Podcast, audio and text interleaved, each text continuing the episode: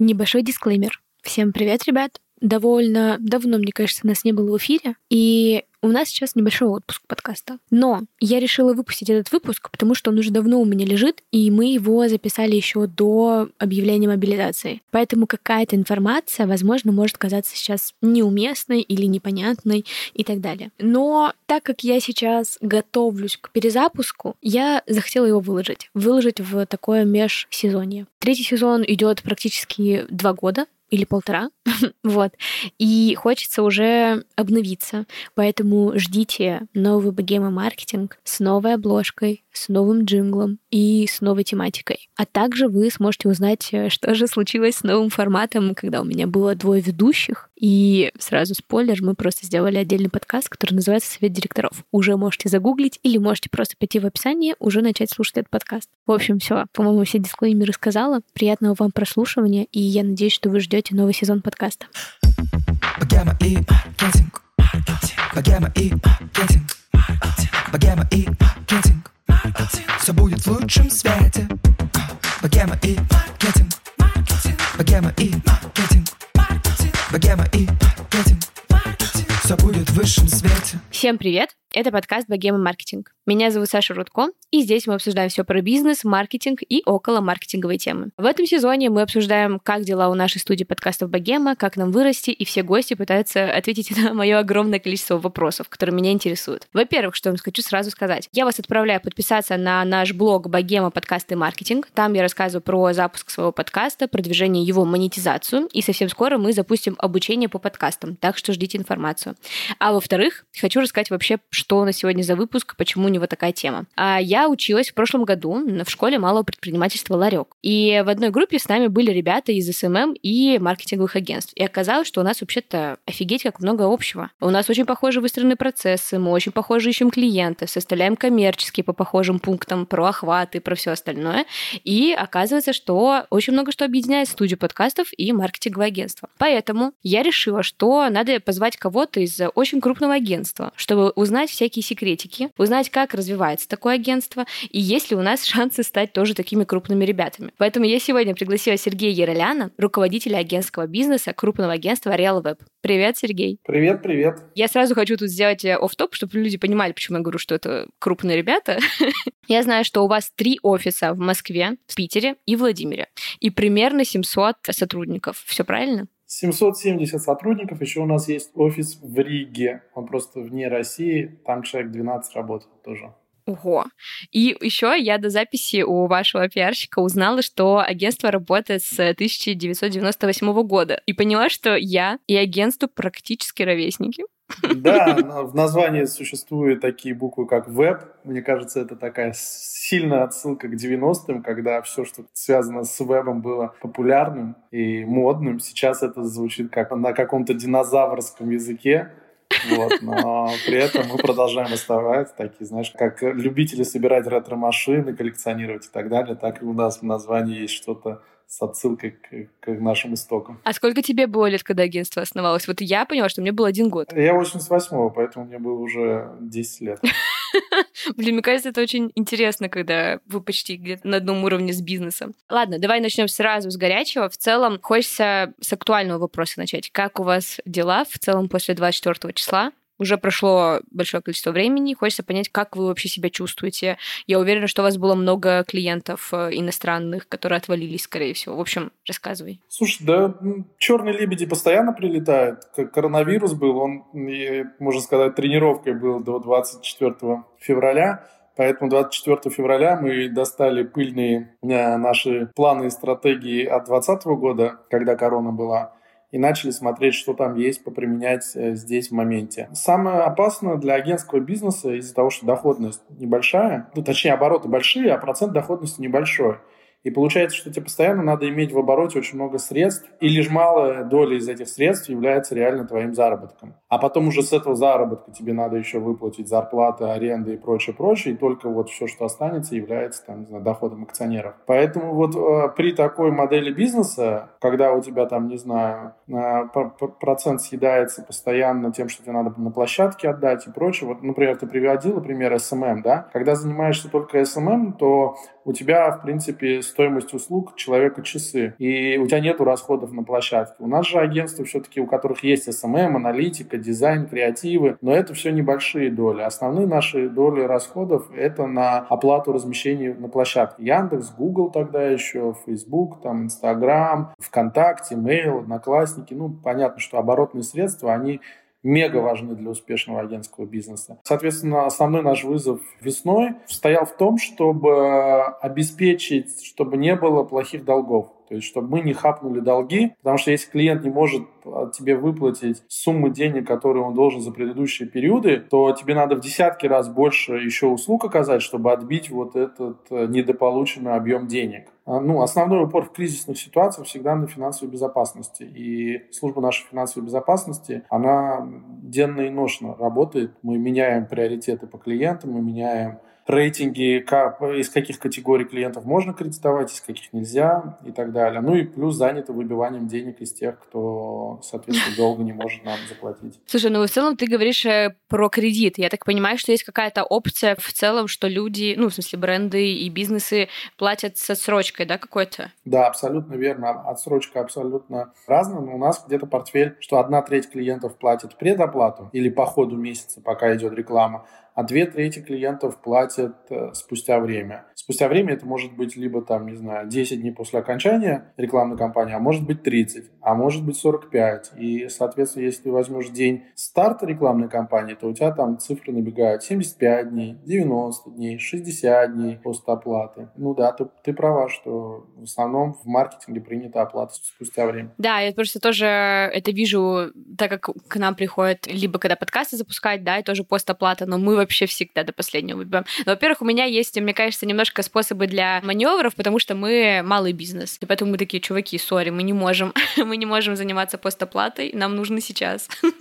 Чаще всего, конечно, все такие, ладно, давайте хотя бы 50 на 50. И это в целом нас устраивает. Продолжай давить на жалость. Это хорошая методика с крупными брендами. Хорошо. Я еще читала, кстати, твою статью про кризис, и мне понравилась фраза, что ваш бизнес уязвим ровно настолько, насколько уязвимы ваши клиенты. Это если говорить именно про агентский бизнес.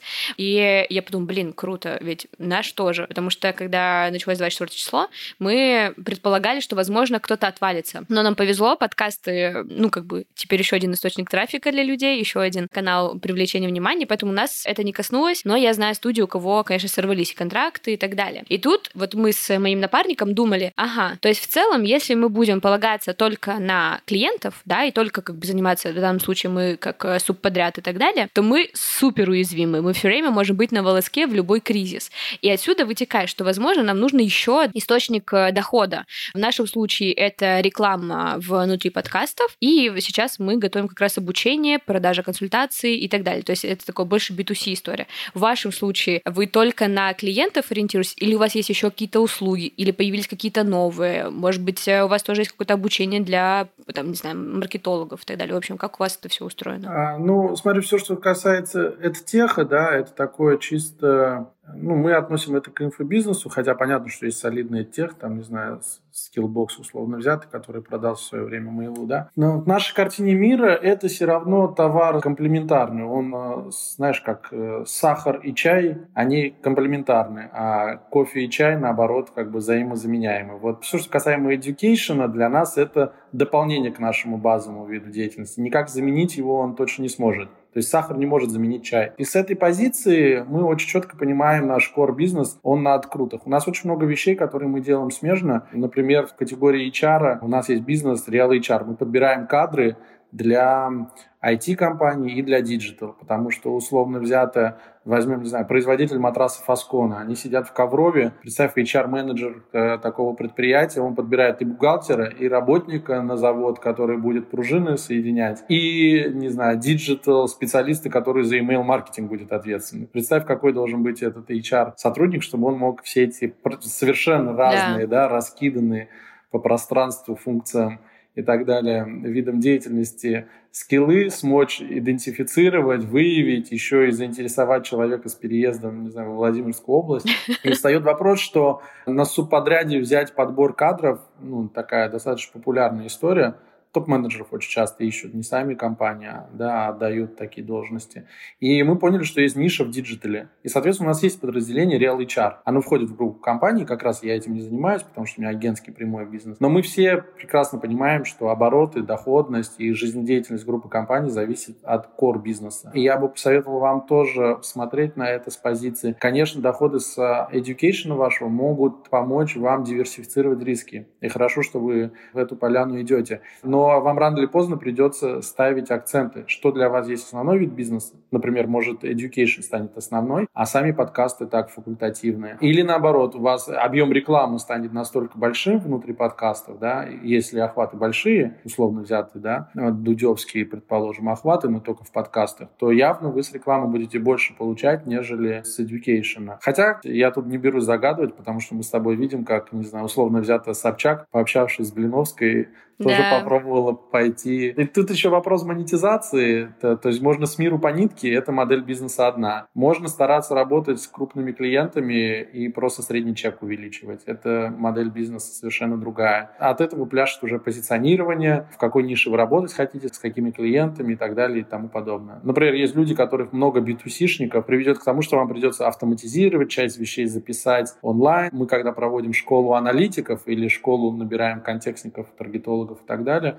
у нас часть занятий офлайновских, а часть проходит э, как раз дистанционный материал есть, который можно поизучать. И явно, если вы в B2C интенсивно пойдете, то вы будете постоянно не с каждым B2C-шником отдельно взаимодействовать, а часть контента ему давать, как это сказать, осваивать самостоятельно. Вот. Поэтому тут много акцентов можно расставлять. Это как SUV, как говорят. Слушай, звучит э, в целом супер. Ты как будто уже сейчас предсказал наши действия, потому что все у нас с education начиналось с консультаций разовых каких-то лекций. В итоге сейчас мы это все записываем, у нас такой будет полноценный мини-курс.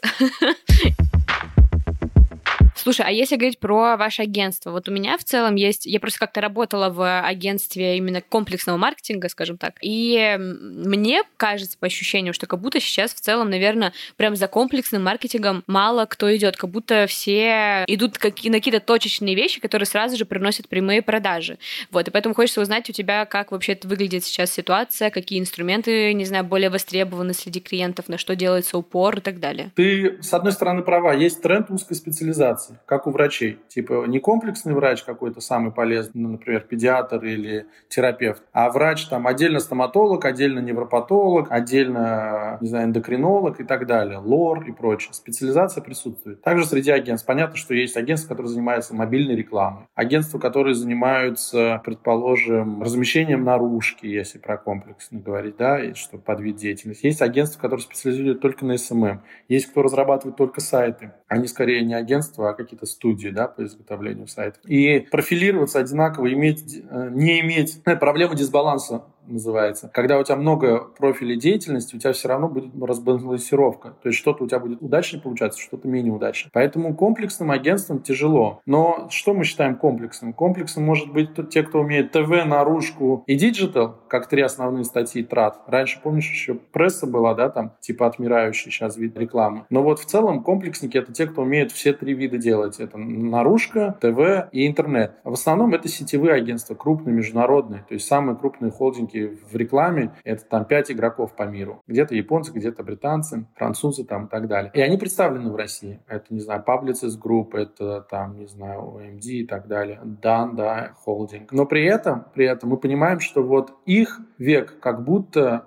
на локализованных рынках отмирающий. То есть они не могут одинаково успешно делать вот как раз, как ты говоришь, что их обгоняют более быстрые, шустрые, профессиональные, кто умеет делать отдельно взятые вещи. То есть если я рекламодатель, по идее, мне надо бы кучу отдельных агентств нанять. Отдельно на мобильную рекламу, отдельно на SMM, отдельно на, не знаю, email-маркетинг и так далее. Но чаще всего для международных рекламодателей, условно ты Макдональдс или Nike, тебе сложно в каждой взятой отдельной стране обрасти этими клиентами. Плюс существует такая вещь, что штаб-квартира хочет, чтобы не было коррупционной составляющей. Представь, ты представлен, не знаю, там в 150 странах, и тебе надо на каждом проводить одинаковые, слаженные такие синхронные маркетинговые активности. Поэтому ты иногда жертвуешь качеством, и продолжаешь сидеть на сетевом контракте с э, крупным игроком таким. И если говорить про нас, что мы вкладываем в комплексность, мы вкладываем, что мы умеем делать в диджитале абсолютно все. То есть мы комплексные в диджитал, да, у нас есть веб-разработка, у нас есть SEO, у нас есть глубокая аналитика, у нас есть там, не знаю, креативы, и это не является все для нас core бизнесом. Для нас core бизнес это открут и умение оценить эффективность отдачи клиентам. И ты тоже права, что изменился ландшафт, что запрашивает клиент с начала марта, да. Конечно же, у клиентов фокус внимания на то, что здесь и сейчас может дать отдачу, он сильно больше. В брендинг вкладывается меньше, а в перформанс-рекламу, которая конвертирует в моменте, сильно больше. Никто не строит длинные цепочки касаний сейчас, то есть застройщикам неинтересно чтобы их потенциальный покупатель созрел через два года. Всем интересно в течение трех, там, шести месяцев продать квартиры. И это как бы специфика, и понятно, что доля перформ денег начинает отъедать деньги, которые раньше тратились на брендинг, на какие-то спецпроекты, на лояльность, на вовлечение и так далее. Все начинают жить коротким циклом, не одним днем, но коротким циклом планирования. Ну, а в целом, как вообще себя ведут, ну, и чувствуют э, крупные игроки э, после 24 числа? У нас, опять же, у меня немножко другой бизнес, но тем не менее, у нас очень много запросов на создание подкастов, либо в целом на изучение, как бы им хочется понять, потрогать эту нишу что это такое, как это работает, какая тут аналитика и так далее. Запросы есть. Я бы сказала, что у нас больше запросов от э, малого и среднего, чем от крупников. И вот крупники, я так думаю, что, скорее всего, действительно идут куда-то в перформанс. И в целом хочется понять, как они себя ощущают, не знаю, как они себя чувствуют, э, сокращают бюджеты, не сокращают. Ну, в общем, как, какое у них поведение сейчас. А я тебе интересную статистику приведу. Вот мы там агентство работаем с крупными клиентами, но фактически, если ты посмотришь там статистику Яндекса условного, то ты поймешь, что крупные клиенты не знаю, там 20% оборота дают, а средние и мелкие там 80%. У Мейла иначе немного обстоятельства да, складываются. У них как раз было очень много крупных клиентов, и они очень сильно зависели от крупных рекламодателей. Они не успели обрасти, и бизнес-процесс их не успел обрасти что они открыли кабинеты очень большому количеству, назовем это так, ИПшников. Знаешь, когда у тебя там какая-нибудь парикмахерская на окраине города, ты хочешь все равно рекламу, какую-то соприкосновение через диджитал со своими клиентами иметь. И вот у кого диверсифицирован на мелкий и средний бизнес, у тебя все будет в порядке, потому что кто-то отомрет, кто-то заново зарегистрируется, кто-то раскачает бюджеты побольше. И в этом плане те, кто работают сегментом среднего и малого бизнеса, они в меньшей турбулентности находятся. Те, кто всю жизнь был затачивался под крупных, как мы, понятно, что они больше страдают. Но те, кто затачивался под крупных еще и иностранцев, те еще больше страдают, да, под иностранных. Поэтому с подкастами я бы параллель не проводил бы вообще, потому что подкасты, как в свое время, ну, это знаешь, как сравнивать реально прессу, которая, как мы уже с тобой отметили, отмирающий вид. Знаешь, кто, например, лидер в стране по прессе долго был? Это производитель Эвалар, который просто для аптек бесплатно печатает журнал. Я не соглашусь. Я бы проводила параллели с YouTube. YouTube до сих пор жив и цел. Не-не-не, я сейчас как раз к тому, что пресса — это вот как сравнивать что-то отмирающее. Вот диджитал реклама просто, она темпы роста ее там стабильно, там, не знаю, 30%, 22%, 18, 28, ну то есть диапазон такой. А подкасты, они как видеорекламу в свое время перли мега семимильными шагами, X2, X5 там и так далее. Поэтому сравнивать эти категории совершенно нельзя. Подкасты будут набирать обороты, даже если внутрь диджитал реклам, объем затрат будет уменьшаться, потому что это новая точка касания, она еще не пресыщена, это тренд, который восходящий. Поэтому я бы вообще не советовал сопоставлять там ваш род деятельности и тренды, которые там складываются с а, основным диджитальным. Потому что основной диджитальный, представь, это там 400 миллиардов рублей оборота годовых. Это вся реклама, например, 200 из них, наверное, диджитальные. И вот представь на этой волне сумму подкастов, она маленькая очень, но она точно будет сама к себе x 5 прирастать год к году, не знаю. И так может 2-3 года подряд еще расти. А когда уже станет большой, тогда уже там темпы роста снизятся до десятков процентов. Поэтому я думаю, что вы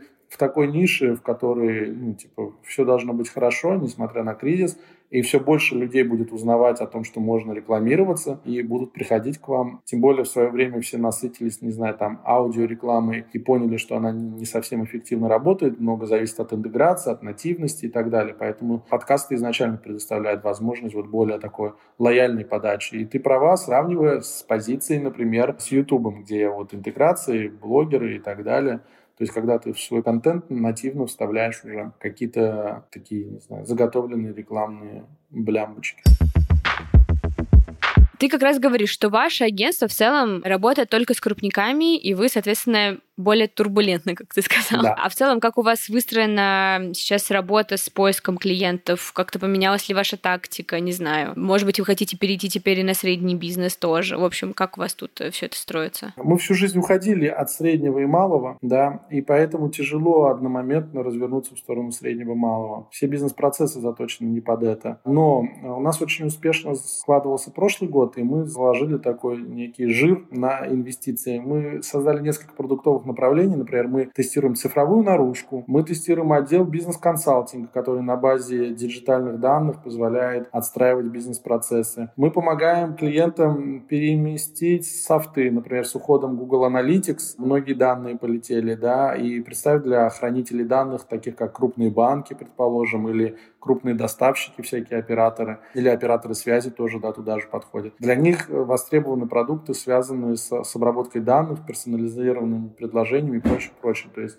мы предлагаем какие-то такие решения консалтинговые. Мы пошли, пробуем CPA-сетку сделать продуктовую, мы усилили креатив, отдел новых медиа создали, запускаем рекламу в Telegram. Telegram Ads мы первый контракт получили, сейчас мы одни из реселлеров, соответственно, можем спокойно дистрибутировать не просто посевы в Telegram, но и прямую рекламу в Телеграме. И у нас получается одновременно перед началом, это так совпало, перед началом кризиса такого, да, финансового э, из-за спецоперации, у нас сложилась следующая картина, что у нас много начинаний и стартапов, и денег выделенных под эти стартапы и непонятно, кто и что будет из клиентов брать теперь. И поэтому мы в режиме такого ручного управления руководители этих всех проектов раз в две недели отчитываются, как у них идут дела. И мы в таком, как, знаешь, пилотируемый самолет – резко перевели из автоматической посадки или из автоматического взлета в такое ручное управление и раз в две недели синхронимся. Какие-то отделы реально выстреливают, на какие-то, наоборот, посложнее. Например, запросов по креативу, такому масштабному, многомиллионных контрактов, не знаю, 5 миллионов за креативные идеи, за кей-визуал, за интеграции какие-то такие, ну вот. Или спецпроекты на стыке SMM, а, блогеров, креатива и последующие рекламные кампании, там, не знаю, охватные через YouTube. Понятно, такие механики, они подсократились. А, хотя мы как раз инфраструктурно под них были уже готовы. Но при этом что-то другое. У нас не взлетел, например, мы пробовали NFT э, и интеграции через NFT, то есть это такие вещи, на которые обычно клиенты на побаловаться брали бы, и можно лоялить людей, вот как через подкасты, охваты подкастов же увеличиваются, также количество людей, которые там типа увлекаются криптой, NFT-шкой, современным искусством или чем-то хайповым увеличивается. То есть воронка людей, которые вовлекаются в эту деятельность, увеличивается. Значит, туда должны прийти и бренды, которые могут там соприкасаться. Но наша гипотеза оказалась как бы мертворожденной из-за того, что это совпало в тот момент, когда доп. денег нет на это у брендов. И получается mm-hmm. такая как бы типа ну, несколько месяцев наших инвестиций и фокуса внимания, они немного так подарили бесценный опыт, нежели заработок. Поэтому вот э, живем в такой модели. Мы очень гибко готовы на тесты выделять деньги и смотреть, что выгорает. И очень легко относимся к тому, что когда что-то не получается. То есть, ну, если мы будем слишком долго панихиды петь на могилах нереализованных проектов или направлений, то, скорее всего, мы потеряем такую скорость, динамичность и такой как бы, аспект. У нас есть, знаешь, ценность такая внутри компании, единственно непохожих. И вот мы стараемся объединить вообще непохожие между собой продуктовые отделы, но чтобы они были едино объединены одной целью, приносить пользу там бизнесу клиенту. Звучит супер интересно. Кстати, отсюда хочется узнать еще, ты сказал про иностранных еще до этого клиентов. Говорю, да, что вот есть агентства, которые, если они были настроены условно на да. э, иностранных чуваков, на всех да. иностранных клиентов, то у них дела очень плохо. Но при этом сейчас я вижу огромную тенденцию, как люди открывают зарубежные счета, ИП и все остальное, чтобы начинать работать и искать клиентов за рубежом. Думаете ли вы про это направление? Возможно, оно у вас уже есть, или, может быть, вы его тестировали сейчас. Короче, как у вас это все устроено? Потому что, мне кажется, тенденция прям большая, что все ребята хотят работать с иностранцами, потому что там платят в долларах. Смотри, ты очень хайповая тема темы поднимаешь, но они все всегда не односоставные. И вот э, пример Конечно. работы с иностранным э, капиталом, предположим, а это то же самое. Что такое иностранные там рынки или иностранные капиталы рекламодателей? Надо их очень четко разделять. Например, первая волна – это бренды, которые представлены в России, но их штаб-квартиры вне России. не знаю, все производители автомобилей почти. Понимаешь, рынок автомобилей, он встал. И агентства, которые были заточены под работу с автомобилями, им приходится тяжело. Намного тяжелее, чем тем, кто занимался, например, недвижимостью специфически, да, тоже там. Потому что рынок недвижимости России, он принадлежит российским компаниям, а рынок автомобильной России принадлежит западным компаниям. То есть, первое, есть рынок работы с иностранными брендами в России. Вот он скукоживается, да, уходят Икеи, уходят Оби, там, не знаю, все автопроизводители, хоть европейцы, хоть азиаты, тоже за исключением китайских брендов, да, поэтому, ну, вот, не знаю, Volvo не поставляет, там, типа, Audi не поставляет там, и так далее. А условно китайский черри поставляет. И, соответственно, китайский черри завоевывает долю на рынке. Со смартфонами то же самое. Глянешь, там Samsung падает, Apple падает в доле, а Redmi какой-нибудь растет, да и завоевывают новые там типа рекордные значения по продажам в России. А, то есть вот идет переориентирование рынка. И здесь очень важно понимать, с кем ты работаешь. Если ты хотел работать с Керхер, Веледой, там немецкими, Audi, прочее, прочее, это одна история. Тебе будет сложно. Другая история, что у нас есть в России традиционно хорошая способность а, задешево делать хороший труд, например, контекстники, таргетологи, СММщики, аналитики, э, можно перечислять нон-стопом, да, копирайтеры какие-то, ну, правда, больше на русском языке, нежели на англоязычный, но все равно. В общем, есть виды работ, проекты, аккаунты, не знаю, в благосфере, например, можно рекламу на блогеров делать из России на другие страны, мобильную рекламу можно из России делать на другие страны и так далее. Понятно, что вот этот вид бизнеса, он совершенно иной. Это тоже работа с иностранными капиталами, но просто угу. там у тебя выступают рекламодателем бренды, которые хотят получить рекламу на аудиторию, которая находится вне России. И вот в эту сторону мы тоже думаем. То есть, например, мобильную рекламу делать на Индию. Почему нет? Там, или делать, э, не знаю, вот маркетплейсы есть, посмотришь какой-нибудь Amazon, то увидишь, что там очень много работы с карточкой товаров постоянно происходит. Цены меняются, картинки меняются, описание меняется. То есть много ручного труда. Раньше украинцы очень много работали для Америки в этой нише. Мы думаем, что возможно, что э, наши сотрудники тоже могут. Мы это наша гипотеза, мы будем ее тестировать. На третье направление – это, наоборот, делать что-то унифицированная, которая востребована в разных странах. Предположим, обработка данных, аналитика, хранение данных и прочее, она одинакова в разных странах. Просто есть где-то закон, что является персональными данными, как с ними работать в разных странах, но фактически, если ты умеешь анализировать трафик на сайте, и это продукт, который ты можешь продавать, то тебе можно его на разные страны продавать. Единственное, теперь, когда это российский бренд, то к нему вряд ли обратятся за прямой такой, так, за таким видом. Поэтому, да, мы выходим, открываем офис в Армении, а и собираемся открыть офис в Дубае, юрлицы зарегистрированы и там, и там уже. С учетом того, что у нас еще есть рижский офис, который тоже понятно, что он имеет своих рекламодателей, он имеет свои контракты с Гуглом, с Фейсбуком. И, например, рекламодатель не может на Россию рекламировать Facebook и Google, но мы можем рекламировать это все за рубежом. Предположим, ты производитель игр, неважно из какой то страны, Китая, России или там европейский, мы можем твою игру промоутировать по миру через YouTube, через DoubleClick Bit Manager, да, гугловский продукт так далее. То есть мощности определенные есть, понимание, что делать можем, и гипотезно попробовать одно, второе, третье. Есть вопрос инфраструктурной обеспеченности. Это контракты, юрлица, перетоки денег –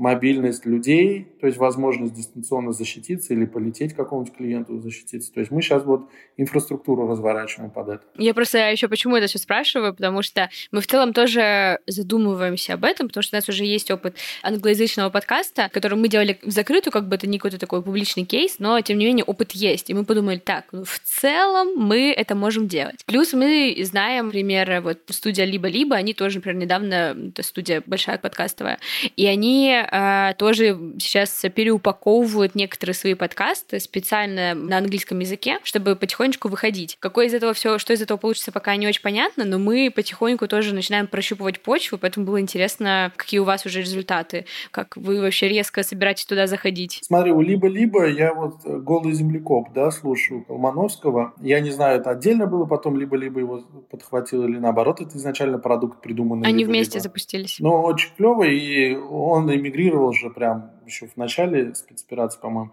И, соответственно, находясь в разных странах, понятно, что э, там даже условно взятой Турции у тебя возникает желание, а что я оттуда вещаю только на русскоязычную аудиторию, почему бы мне не расширить географию охвата? Тем более, например, вот всякие научные истории и прочее, они же являются вне границ, да, они изначально занимаются обзором периодических каких-нибудь научных достижений оттуда, на русскоязычную аудиторию, то почему бы изначально просто не популяризировать на, не знаю, англоязычный мир или, предположим, на страны развивающиеся, те же новации, которые там родились в западных странах в плане науки. У меня еще тут как раз вопрос. Вот ты говоришь, что вы будете в Дубае, Ереван, что у вас 770 сотрудников. А вы всегда шли к тому, чтобы стать вот таким большим-большим агентством, с большой командой и работать только с большими бюджетами. Только так видели свое развитие? То есть, как бы, как это вообще выглядит? Поясню, почему я такой вопрос вообще задаю. Я просто тоже размышляю там о развитии студии, вот нам уже скоро два года, и в целом мы можем тоже превратиться в такое агентство подкастов и заниматься огромным производством и кучу-кучу их плодить. Но, кажется, это вот мы подумали, что, кажется, нам это не хочется. Нам хочется остаться какой-то такой камерной командой, которая за большие деньги делает вам подкаст. По крайней мере, пока что у нас такая стратегия. И не очень могу понять, насколько она выигрышная и как быстро мы сможем вырасти и все остальное. Но, по крайней мере, так это все работает. Но в мире маркетинга и в мире маркетинговых агентств, мне кажется, я вижу, наоборот, другую историю, что люди, наоборот, стремятся вот с крупниками только большие делать, э, бюджеты, набирать много команды и так далее. В общем, расскажи, пожалуйста, про вас, какой у вас тут опыт. В бизнесе всегда существуют точки бифуркации. Это моменты, когда тебе надо выбрать, что делать, или одновременно делать две вещи, максимально их запараллелить. В нашем бизнесе такая точка бифуркации – у нас есть прямые клиенты и инхаусные клиенты. У инхаусных клиентов штат собственный, у прямых клиентов штат, ну, который мы, вот, вот наши 700 человек из 770 условно заняты обеспечением рекламы для прямых клиентов. Инхаусниками всего занимается там 50 человек, еще человек 20 занимается там общими делами. И, соответственно, вот в нашем бизнесе у нас 24 миллиарда оборот за прошлый год в рублях – из них 7 миллиардов генерят вот эти 700 человек, а сколько получается? 17 миллиардов генерят, наоборот, 50 человек. Это просто разные виды бизнеса, которые объединены в одну шапку, они как бы комплементарны друг другу, в одну группу компаний. Фактически таких точек очень много. Например, ты можешь идти в инхаусных клиентов – но в маленьких. И тогда у тебя будет совсем другой вид. У тебя будет десятки тысяч ИПшников, и ты их будешь обслуживать. На нашем рынке есть такой игрок, кто этим занимается, и он достаточно успешен в этом Елама, да, платформе на решение. В свое время мы тоже в ряде программ для малого бизнеса состояли. Просто для малого бизнеса нужно автоматизировать. Например, человека часами тот же сервис оказывать, как мы крупным оказываем, нельзя. И те надо менять подготовку кадров, время лимитировать ответов и так далее. Для крупных клиентов, наоборот, ты всегда должен индивидуально, кастомно подходить под решение задач клиентов и очень так, типа, сервис затачивать совсем по другие параметры. Поэтому эти точки бифуркации в бизнесе бывают, и надо в эти моменты, я думаю, с ценностной какой-то историей соотносить. Ну, например, в твоем случае, ты говоришь, как нам быть успешными? А этот вопрос очень по-другому звучит. Что есть успех для вас? Например, что вы принесли полезность пяти брендам, и эти бренды всем всемирно известны, это для кого-то лекало успеха. А для кого-то лекало успеха быстрые темпы роста. Если ты все хочешь мерить, типа, кэшем в моменте и темпами прироста кэша, то у тебя будут одни решения в бизнесе. Если ты хочешь, там, не знаю, чтобы у тебя сотрудники хотели работать, ну и там цикл жизни сотрудников был большой, чтобы у тебя, не знаю, там, у нас в, в агентстве очень много реал-вебовских детей уже, которые сотрудники здесь познакомились, здесь же там после сыграли свадьбу, и у них уже там дети. Это совсем другой условно-культурный код, и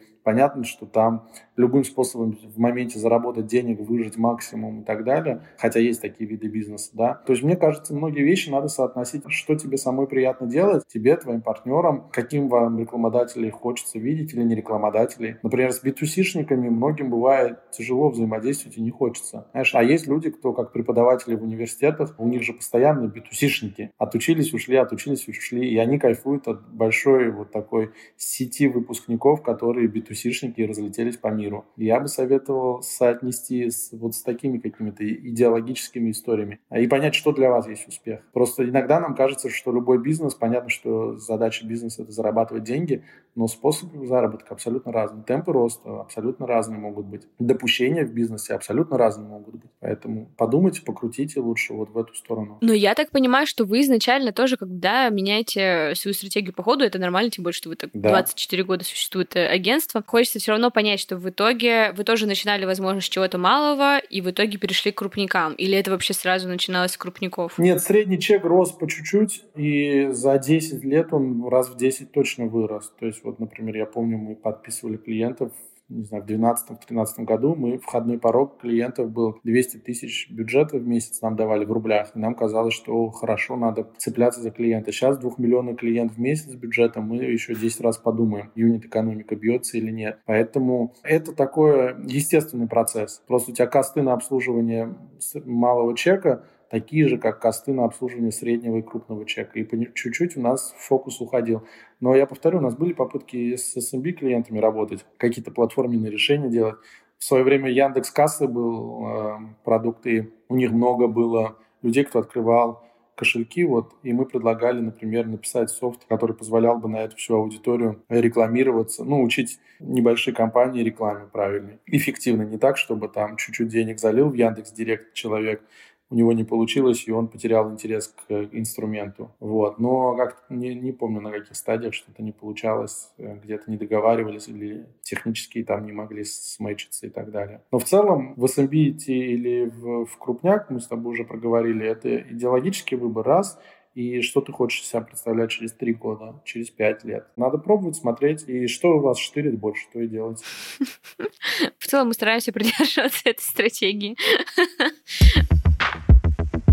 Я еще хотела пообщаться про команду, потому что ты сказала, что вы вообще вот любите состыковывать несостыкуемое, и при этом у вас огромное количество людей, и мне всегда казалось, что в кризисные моменты очень тяжело управлять э, и внедрять что-то, точнее, даже не то, чтобы управлять, а внедрять какие-то новые быстрые решения в такое большое количество команды. Вот, поэтому как вообще вы работаете с командой, тем более, что у вас еще и разные офисы, как быстро внедряются какие-то кризисные решения и так далее? А тут сила как раз в том, что есть инновации, которые рождаются в отдельно взятом городе. А, предположим, там больше семейств в Санкт-Петербургском офисе есть. И в Петербурге это как пик карьеры. Типа ты что-то делал в диджитал, а потом ты оказался в RealWeb. А в Москве более конкурентная среда, агрессивная и так далее. Там HR-культура построена чуть иначе. Там более классический подход в плане меньше связанных на конкретных людей на местах, из-за которых работают, а больше построены на бизнесе, на value, на скорости, на там, адаптациях, на, не знаю, входной пакет. Уже очень частая история меня спрашивают, типа, а почему в Питере есть что-то? Или а почему в Москве есть что-то? Например, питерцы говорят, почему в Москве есть welcome пакеты, когда человек устраивается на работу, в Питере их нет. В Москве спрашивают, почему в Питере уже лет 20, не знаю, футболом занимаются э, сотрудники. Еще сейчас добавился пляжный волейбол, в нашем же бизнес-центре есть, и девушки на йогу ходят. А в Москве этого всего нет. Ну, в Москве там какие-то свои плюсы. Предположим, корпоративы более такие забористые, да, скажем, а в Питере Питере более такие душевные. Например, в Питере есть традиция Новый год для детей сотрудников RealWeb. Или вот сейчас на День семьи, верности и любви родители и сотрудников приглашали в офис. То есть это стеклянное панорамное здание, 360, с видом на Финский Петербурге, да, и получается для многих родителей такая история.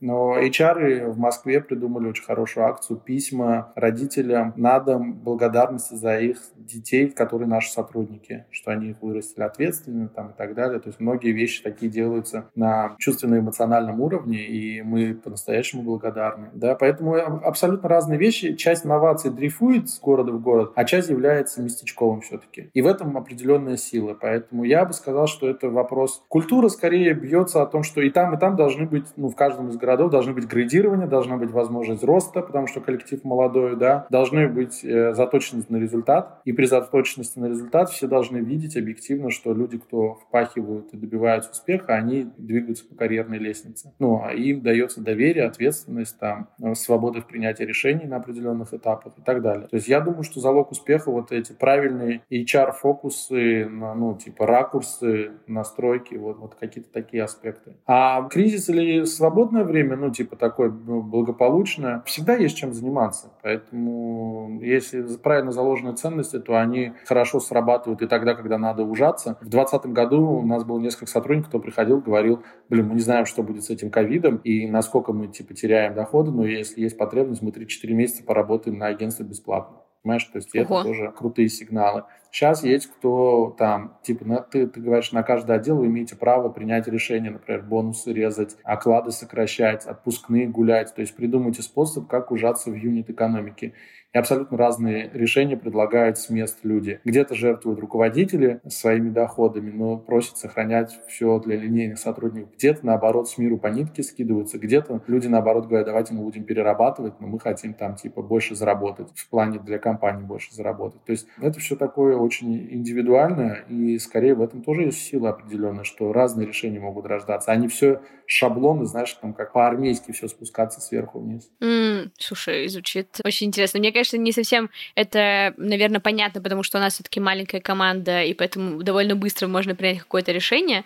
Но история про то, что вы на местах скорее решаете, в зависимости от того, какая команда, какая культура и все остальное, это звучит безумно интересно. Да, тут, короче, потери скорости не должно быть. Когда ты говоришь, что вы маленькая команда что-то обсуждаете, ты подсвечиваешь простую вещь, что у вас скорость принятия и скорость обсуждения такая, что она позволяет бизнесу развиваться. Вот увеличивать в размерах нельзя терять это скилл этот. Мне все время казалось, что, не знаю, просто опять же, видишь, я сужу скорее по тому, с кем мы работаем, когда к нам тоже приходит крупный рекламодатель, например, цикл согласования просто да. бесконечный. Я все думаю, господи, да. почему у них это так не налажено? И я все время думаю, господи, не, ну тяжело быть крупником. Да, и поэтому да. ты сейчас говоришь, ну у нас все быстренько, четенько, ты ты ты Поэтому это интересно. Ну вот ты посмотри какие-нибудь автосалоны. У них, не знаю, цвет плитки в туалете в какой-нибудь автосалоне в отдельно взятой стране, он согласован штаб-квартирой. И ты не можешь плитку другого цвета заказать, понимаешь? И понятно, что таких регламентированных вещей, когда ты ими обрастаешь, то ты становишься неповоротливым монстром. Поэтому растите динамично, но не забывайте быть вот естественными, натуральными, без обрастания такой шелухой. Слушай, в целом у меня почти все вопросы закончились. Я плавненько хочу подойти к еще одному такому хайповому вопросу, который мы, скорее всего, будем уже обсуждать в подкасте позже. Но, тем не менее, что сейчас ждет рекламный рынок, новые правки, поправки, все остальное. Понимаю, что каких-то аналитических уже сейчас историй пока нельзя сказать, но какие-то предчувствия какие-то такие моменты, не знаю, ожидания, уже можно сказать. Как ты думаешь, что нас вот ждет? Мне кажется, возможно, это тоже новый кризисный момент будет для индустрии, или это вообще просто все скажут, ну да, давайте все выполнять, все нормально и так далее. В общем, как ты сейчас это все ощущаешь? Я думаю, никто не знает, как э, закон куда дернется, в какую сторону выльется финально. И плюс, не забывай, мы живем в стране, где строгость законов компенсируется необязательностью их выполнения, как сказал бы запрещенный пивоваров, да. Как с пакетом Яровой, да? Да, да, да. А и, соответственно, по закону, во-первых, вчера появилась новость, что отложили внедрение до весны, точнее, не обязательно его выполнение, внедрять должны осенью mm-hmm. уже, обязательность выполнения, вот там что-то до весны 23 года еще можно жить не по нему. Хотя никто не отменяет, что спустя время могут прийти и сказать, какого черта ты не делал. Опять же, не забываем. Да, да. А, мысль самого закона Э, она всячески понятна. В стране есть, э, не знаю, ты можешь находиться в условно взятой Чехии и запускать рекламу на жителя Курской области, на жителя Оренбуржья. Хочется государству видеть, кто запустил рекламу на аудиторию граждан этой страны. Это одна история. Параллельная история, что хочется видеть цепочку, кто кому за что заплатил. Это вторая история. Третья история, как это будет реализовано. Четвертая история, что есть виды каналов и маржинальности, спрятанных внутри этих закупок предположим, в Яндекс Директе есть кабинет открытый, да, а в подкастах у тебя нет. Ты насколько договоришься, за какую стоимость, у тебя нет никакого интерфейса, что твоя реклама в подкасте сегодня стоит 5 тысяч, завтра 5 миллионов, а послезавтра 5 миллионов долларов. И ты, тебя просят теперь это все заявлять. А когда ты все это заявляешь, и все в цепочке заявляют, то собираются данные, которые уже интересно и налоговые проанализировать. Все ли в цепочке платят, одинаково ли платят, или есть какие-то схемы ухода и так далее. Ну и пятое, во всей этой цепочке непонятно клиенту доступ к чему дадут? Ко всей цепочке закупок, к стоимости закупок на разных этапах или к статистике только? Ну, то есть, типа, что тут делается для клиентов, для прозрачности? Что делается для прозрачности перед государством, все понятно. Рынок уже большой, интересный, лакомый, хочется знать, контролировать, соучаствовать, регламентировать и прочее, прочее. То, что делает государство, когда мы ему передаем права на насилие, контроль, наведение порядка. А то же самое происходит с рекламной частью. Но что здесь выиграет и выиграет ли клиент, или будет за это платить клиент, агентство или кто? Ну, на кого лягут расходы? Это бабка надо еще сказал. Поэтому надо жить и вот так же, типа, динамично смочь подстроиться. Ух, в целом, примерно у нас такие же ожидания. Нам уже юрист сказал, что все, с первого числа собирайте данные о том, какие у вас интеграции были, когда и что. И поэтому мы такие, ну, на всякий случай будем собирать теперь, видимо. Да. Но я все равно желаю вам побольше интеграции, чтобы оплачивали предоплаты. И были и крупные клиенты, но при этом э, аудитория росла настолько много и сильно, чтобы часть этой аудитории хотели еще и поучиться сами делать подкаст. Спасибо большое, очень приятно. Вообще супер беседа, я в восторге. Вот, спасибо тебе большое. Обращайся, все, давай, на связи, пока-пока. Всем пока! Маркетинг.